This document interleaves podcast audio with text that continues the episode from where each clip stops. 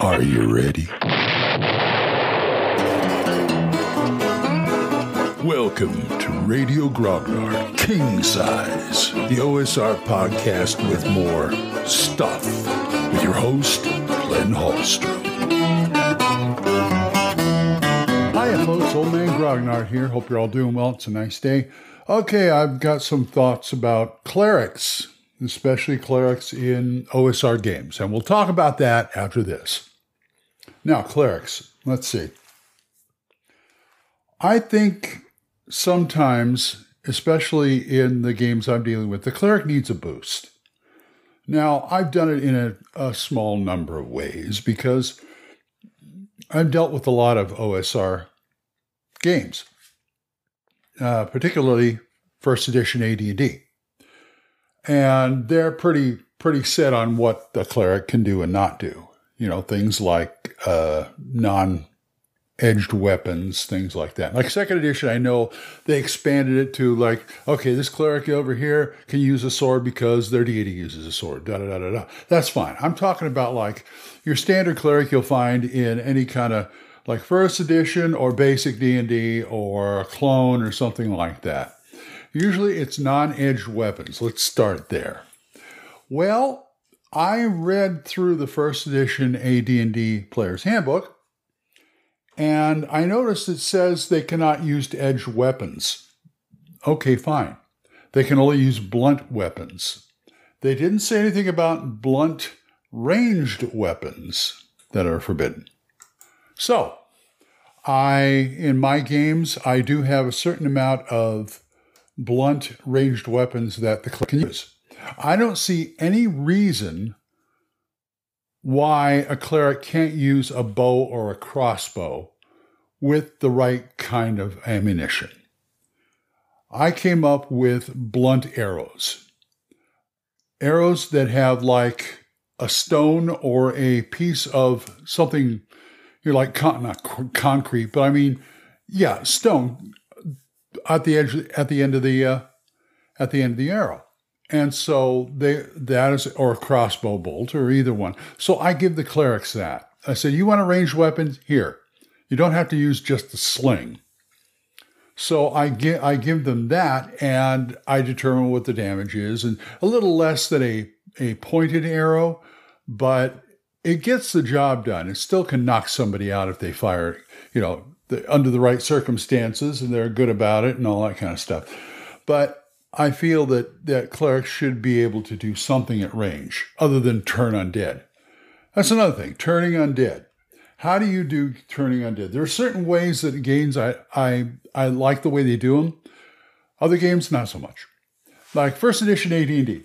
I grew up, well, I started gaming with that, and it was the basic, okay, they're going to list different types of undead you know, like uh, the the ghoul, the zombie, the wraith, the the vampire, you know, right down the list.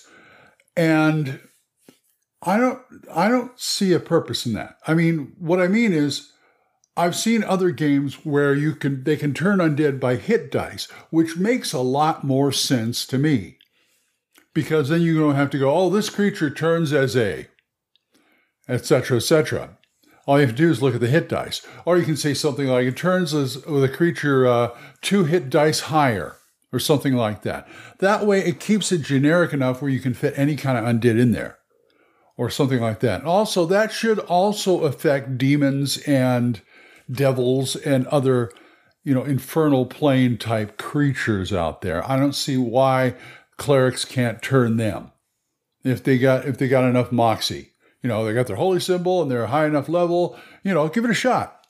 You know, I mean, I'm not saying you can turn Asmodeus or anything like that, but you, know, you should, the clerics should have more of a shot than just undead. That's what I'm trying to say right there.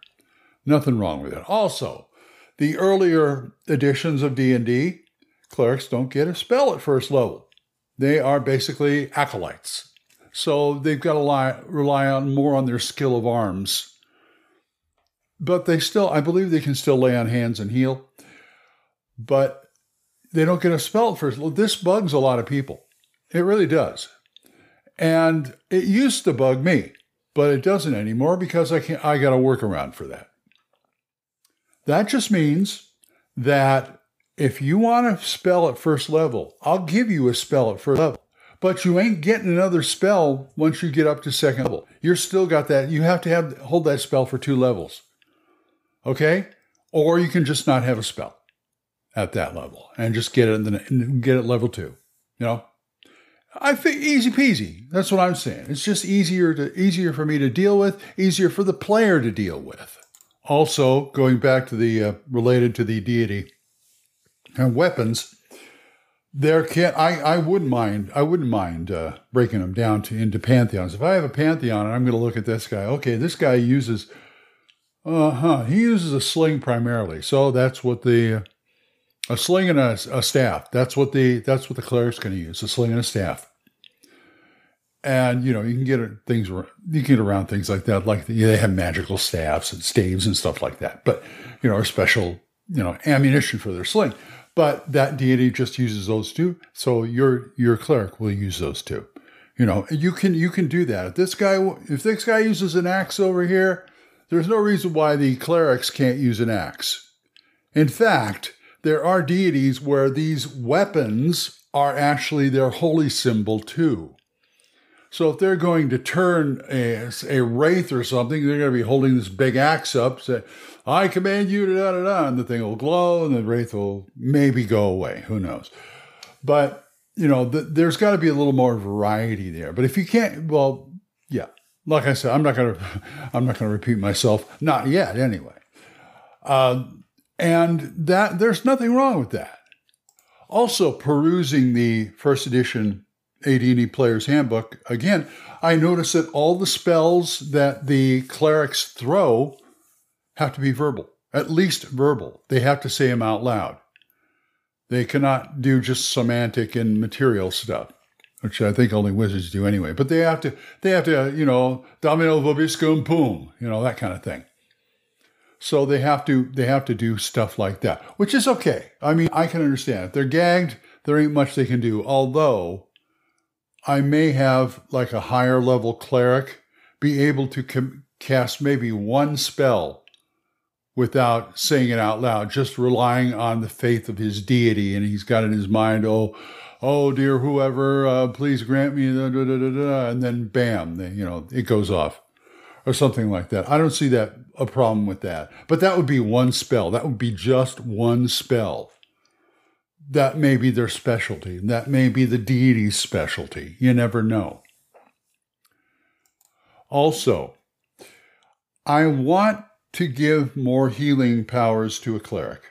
I I don't want him to, you know, I don't want him to be uh, the Red Cross every time, but if I could find some way to get him see what what I, what bothers me about clerics is the fact that they get they get niched by the players. The, the you know they can get compartmentalized by players. The other players, oh, he's a healing machine. Keep him back there.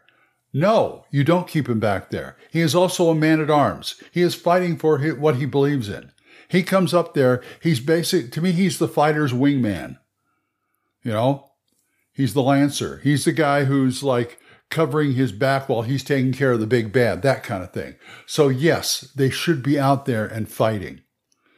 And a lot of players will, will, go, no, no, no, no, no, no, no. If he if he dies, we're we're we're screwed. No, no, you, you keep him back there and do the heal thing. No, no, get up there and do your job. Okay? You know, your deity would want you anyway. In fact, if they don't do that, their deity is going to get mad and, you know, put some kind of punishment on them or they got to make some atonement or something like that. Use that. That's a good thing. That's a that's a character thing, that's a plot thing. But anything I can do to let the clerics get up front or get at least to the side and fight some guys. I will do. I'm also considering possibly being able to cast healing on. Remember the I brought up the uh, the blunt arrows for the for the clerics, casting a healing on them and doing it by range. I think that'd be a hoot. You know, the, the guys down. Oh, I got to get him. They still have to make a to hit roll, and if they miss, oh well, got to do it again if you got another one. You know, if people can put fire on an arrow or any other spell on an arrow, there's no reason why you can't put like cure light wounds and go bang. And it just, you know, it does that. So I I just the thought of that kind of makes me happy. So I think I will be putting that in my game too. You might want to try it too. I'd like to hear any, if anybody who does it, I'd like to hear about it. All right, I got to go start my day. So if you guys want to talk to me about this or anything else, oldmangrognard at gmail.com or drop a voicemail on Anchor. We are monetized, so as little as 99 cents a month. You too can help support this program, and I would thank you. Single donations go to my Ko-fi page, ko-fi.com slash oldmangrognard, or PayPal tip jar, paypal.me slash oldmangrognard. Let me thank these people who do give to me mo- monthly. Juan Carlos Llewellyn, Gilbert Soares, and Benjamin Brodell. Thank you very much. For other good podcasts, there's Dan Griggs, the Yung, Y-U-N-G, Yung Grognard podcast, Kevin at the Red Caps podcast, Daniel Norton's Bandits Keep podcast, Randy and Joe's Biggest Geekest podcast, Big John Allen Large's The Red Dice Diaries, and my friend Eric Tenkar's Tavern Chat. So, until I see you folks next time, keep the dice warm, and I'll talk to you later. Bye-bye. You got questions? You got comments? Send them to oldmangrognard at gmail.com. Tune in next time when Radio Grognard King Size is on the air.